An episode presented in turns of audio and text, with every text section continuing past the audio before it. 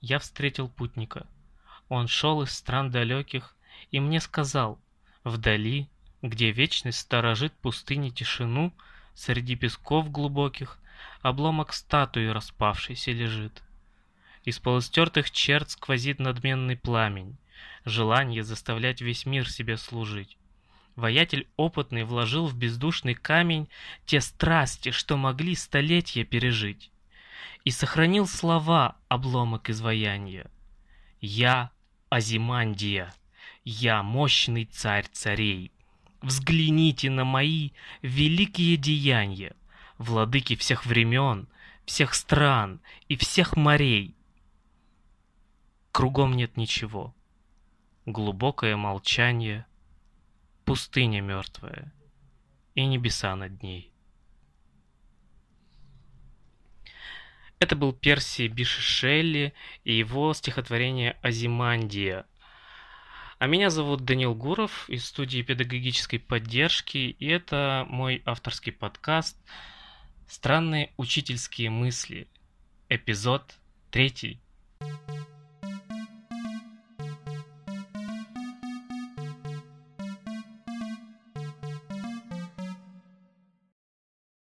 Да, вот такой сейчас у меня немного нелепый опенинг. Я э, записал его на одном сайте, но, к сожалению, скачать из него можно было только MIDI-файл, очень низкокачественный, как оказалось, и совершенно не передающий глубину тех звуков, которые можно было создать на сайте. Вот. Это, оригинальная мелодия доступна по ссылке, но скачать ее, к сожалению, не получается. Я надеюсь, что скоро выйду из этой ситуации, и у меня будет мой прекрасный э, обворожительный опенинг. Но вернемся к Азимандии и к Перси Шелли. На самом деле, я не умею правильно считывать смыслы стихотворений, поэтому я просто пытаюсь почувствовать, что, как мне кажется, заложено здесь. И для меня самое главное, что заложено в стихотворении Азимандия, это то, что человек, в принципе, может оставить после себя. А, он может, конечно, при жизни властвовать кучей народа, но что останется после его жизни? Обломок статуи распавшейся и величественные какие-то слова, которые ты когда-то произносил. Мне кажется, память о человеке, она должна быть более глубокой. Кто-то оставляет после себя детей, кто-то помимо этого вкладывает в детей все лучшее, что он накопил от своих родителей, от от своих, да и в принципе накопил по жизни хорошего, доброго, светлого. Кто-то, конечно, вкладывает в детей не самое хорошее, доброе, светлое, что он накопил по жизни. Ученые оставляют после себя научные труды, которые затем препарируются другими учеными в поиске, ну, тут уже зависит от области науки, что ученые ищут. Что оставляют после себя учителя? Некоторые учителя оставляют после себя целую новую философию. Это такие люди, как Януш Корчак, как Жан-Жак Руссо. А, я думаю, что учитель должен оставить, во-первых, что-то обязательно в головах своих учеников. В головах и в сердцах. Понятно, что если я учитель химии, то я обязательно должен оставить э, хотя бы крохи знания об этой прекрасной науке в головах своих учеников. Но на самом деле, конечно, химия это не главное, чему я учу, и физика это не обязательно главное, чему учит учитель физики, и история это само собой не главное, чему учит учитель истории. Учитель, как кажется мне, в первую очередь э, должен оставить в своих учениках желание постоянно развиваться, постоянно искать что-то новое. Он должен оставить в сердцах своих учеников любознательность. Вот что кажется мне. Потому что знания, они, ну, рано или поздно, есть такие знания, которые устаревают. Э, и люди должны, конечно же, понимать, когда это знание устаревает, и что им делать дальше, где им искать новую информацию, как им подвергать ее анализу. Это все люди должны уметь делать и должны любить это делать. Это что касалось моего мнения о стихотворении Азимандия. Я немного ушел в педагогическую тему, со мной такое часто бывает. Конечно, желание постоянно развиваться, оно непосредственно связано с ошибками. Мы растем на своих ошибках, на чужих ошибках. И я, конечно же, тоже постоянно ошибаюсь. Ну, ладно, не постоянно, но время от времени я ошибаюсь прямо на уроках. Иногда я ошибаюсь, когда проверяю контрольные у учеников. И очень хорошо, когда ученики мне говорят, что я ошибся. Иногда я нахожу ошибки сам и признаюсь в этом ученикам. Я думаю, это один из самых важных этапов развития. Находить свои ошибки и признаваться в них. И кроме того, не просто понимать, что у тебя ошибка, а понимать, в чем у тебя ошибка, и находить правильное решение того момента, в котором ты ошибся. А, иногда я просто не знаю каких-то вещей, а, которых меня спрашивают ученики. Например, это было на одном из последних занятий с десятиклассниками. Мы изучали ферменты, и у меня одна ученица спросила, от чего зависит, насколько быстро распадается фермент, и я опустился в какие-то просто глубокомысленные размышления о парадоксе корабля Арго. В общем, тут Остапа понесло. Потом я решил, слава тебе, Господи, уточнить вопрос. Оказалось, что он намного-намного уже, чем я себе представлял. А, но, тем не менее, мне понадобилась отсрочка. Я попросил у ученицы отсрочку, и я уже нашел ответ, я скажу его им на следующем занятии. А как часто ошибаетесь вы? Напишите, пожалуйста, в комментариях к этому эпизоду, как часто ошибаетесь на занятиях вы? В чем последний раз вы ошиблись и признали ли вы свою ошибку и как дети к этому отнеслись? Мне на самом деле очень интересно узнать об этом. А, чтобы просто понимать, что я не нахожусь в вакууме, что я не единственный учитель, который ошибается.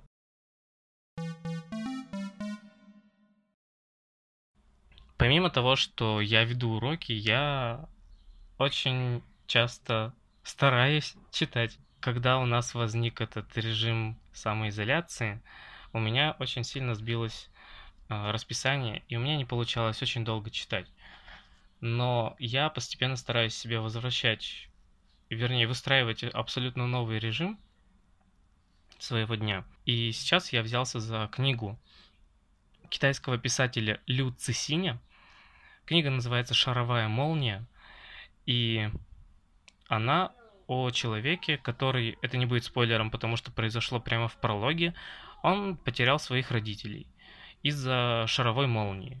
И теперь он он положил всю свою жизнь на то, чтобы понять, как создается шаровая молния и вообще принцип ее действия.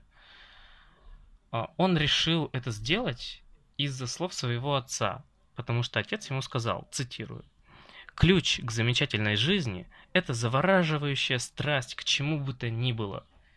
И сын, мне кажется, он немного превратно понял эти слова, потому что потому что он решил заняться чем-то одним на всю жизнь. У него на всю жизнь была одна единственная цель.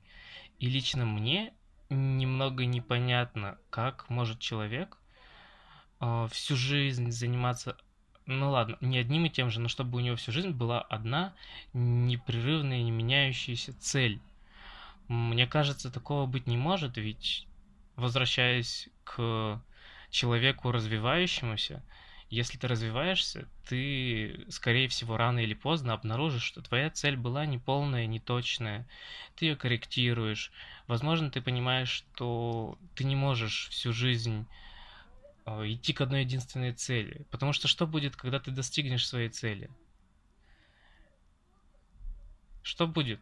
Ты просто решишь перестать существовать? Конечно, есть люди, которые, которые очень много времени вкладывают, времени и сил вкладывают в то, чтобы заниматься чем-то конкретным, одним. Например, я это узнал вот буквально только что, потому что начал смотреть э, видео на YouTube-канале Третьяковской галереи о, об экскурсии Сергея Шнурова по, Три, по Третьяковке. Директор Третьяковской галереи рассказывала про картину Александра Иванова «Явление Христа народу». И, как оказалось, художник эту картину писал 20 лет. 20 лет! Вы понимаете? А, то есть, ну, это как минимум треть жизни. То есть первую треть жизни ты учишься, еще треть жизни ты экспериментируешь, и, наконец, последнюю треть жизни ты пишешь свою потрясающую работу. Не уверен, что так было именно у Иванова, но для меня это представляется именно так. 20 лет — это огромный срок, и если ты 20 лет действительно идешь к одной цели, Тогда это, конечно, колоссально, но я все равно не понимаю, как это, как это возможно. Это нужно иметь действительно целиком и полностью сформированное мировоззрение, чтобы ты мог сформулировать свою цель. Но, конечно, есть люди, которые просто решают проблемы по мере их поступления и живут не ради результата, а ради процесса. И я бы не сказал, что я живу ради процесса или ради результата. Мне кажется, у меня просто еще не до конца сформированное мировоззрение. А как вы считаете, что для вас ключ к замечательной жизни? Вот как сказал отец главного героя у Люцисиния, ключ к замечательной жизни, по его мнению, это завораживающая страсть к чему бы то ни было. Каков ваш ключ к замечательной жизни? Напишите об этом тоже в комментариях, пожалуйста. Мне интересно, как считаете вы, может ли человек жить а, ради одной единственной цели? Или вам кажется, что на самом деле можно жить ради, ради жизни, просто ради удовольствия? Ну и кроме того, что я учитель и я читатель, я помимо всего этого еще и ученик – а, вот я буквально на днях завершил свою выпускную квалификационную работу по курсу профессиональной, проф... профессиональной переподготовки. И теперь, если у меня примут эту работу, я официально стану педагогом. Но у меня, конечно, возникли очень сильные сложности при прохождении этого курса. Во-первых, он был дистанционным. И я, наверное, еще раньше, чем все это началось, вся эта заваруха с карантином, я понял, насколько сложно учиться на дистанционке. Особенно, когда нет никакой обратной связи от преподавателей э, курса. Потому что тебя никто не подгоняет, никто не говорит, насколько хорошо ты идешь или плохо идешь. Итак, первая проблема, с которой я столкнулся, это отсутствие обратной связи. Вторая проблема — это то, что эти 22 лекции, каждая шли по 3 часа. Эм, 3 часа посвятить, посвятить в день 3 часа лекции — это очень сложно. Когда этот курс шел онлайн, слушатели хотя бы могли... Ну, то есть у них не было выбора. Они э, они знали, что вот в этот день будет эта лекция, и они к ней должны присоединиться. У меня же выбор был, потому что э, онлайн эти лекции уже не шли, они сохранились только в записи, и я мог разбивать их, эти три часа, я мог разбивать эти три часа на более мелкие фрагменты. Сначала я пытался на самом деле смотреть полностью лекции, потом я понял, что это какой-то кошмар, потому что выделять три часа в день на лекцию мне оказалось очень сложно. И поэтому я их разбивал, сначала на лекции по часу, потом по полчаса, потом у меня совершенно сбилось расписание, и, в общем, я начал очень сильно прокрастинировать, и вышло так, что у меня половина курса а, осталась не просмотренный, хотя темы-то лекций, самое то, что главное, они были очень интересные заявлены. Когда у меня оставалось буквально пара месяцев до окончания срока моего доступа к этому курсу, я понял, что мне помимо того, что посмотреть лекции, мне же надо будет еще и сдать тест. Мне еще нужно будет написать эссе. И это меня как-то очень сильно подогнало. И я несколько лекций посмотрел чуть ли не залпом. Ну, правда, не в один день марафон у меня был, а, но, тем не менее, в очень короткий срок. Так что дистанционка это сложно, потому что нужна обратная связь. Постоянно нужна обратная связь. Если вы ведете какой-то курс у своих учеников, пожалуйста, давайте обратную связь как можно чаще и просите обратную связь от учеников как можно чаще.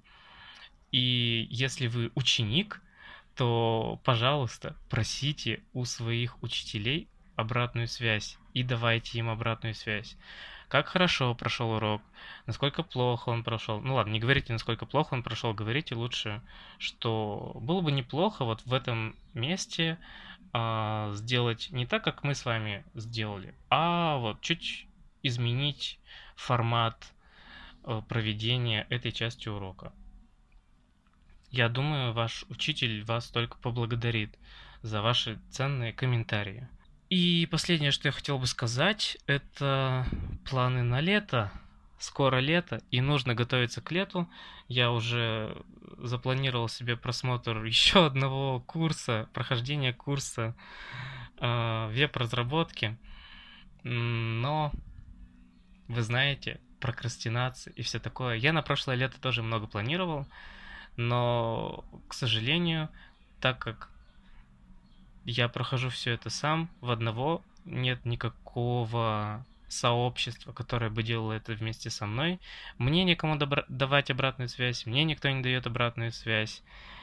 И, ну, слава богу, там не было трехчасовых лекций из того, что я планировал на прошлый год. Но, тем не менее, обратная связь — это максимально важный момент в поддержании мотивации к чему бы то ни было. Поэтому я надеюсь, что мне как-то удастся сформировать хотя бы небольшое, совсем крошечное сообщество по саморазвитию летом, чтобы мы этим узким кругом сообщества давали друг другу обратную связь. А что вы планируете делать летом? Расскажите, пожалуйста. А, если, конечно, это не секрет. И как вы поддерживаете в себе мотивацию к дистанционному саморазвитию? Итак, сегодня мы говорили о стихотворении Азимандия, о том, что должен ставить после себя учитель. И, пожалуйста, если вы еще этого не сделали, оставьте комментарий, как считаете вы, а, что должен оставить после себя учитель, и как часто вы ошибаетесь и признаетесь в этом детям, и какова реакция учеников ваших на то, что вы ошибаетесь. Мы поговорили про «Шаровую молнию». Это произведение китайского фантаста Лю Цисиня.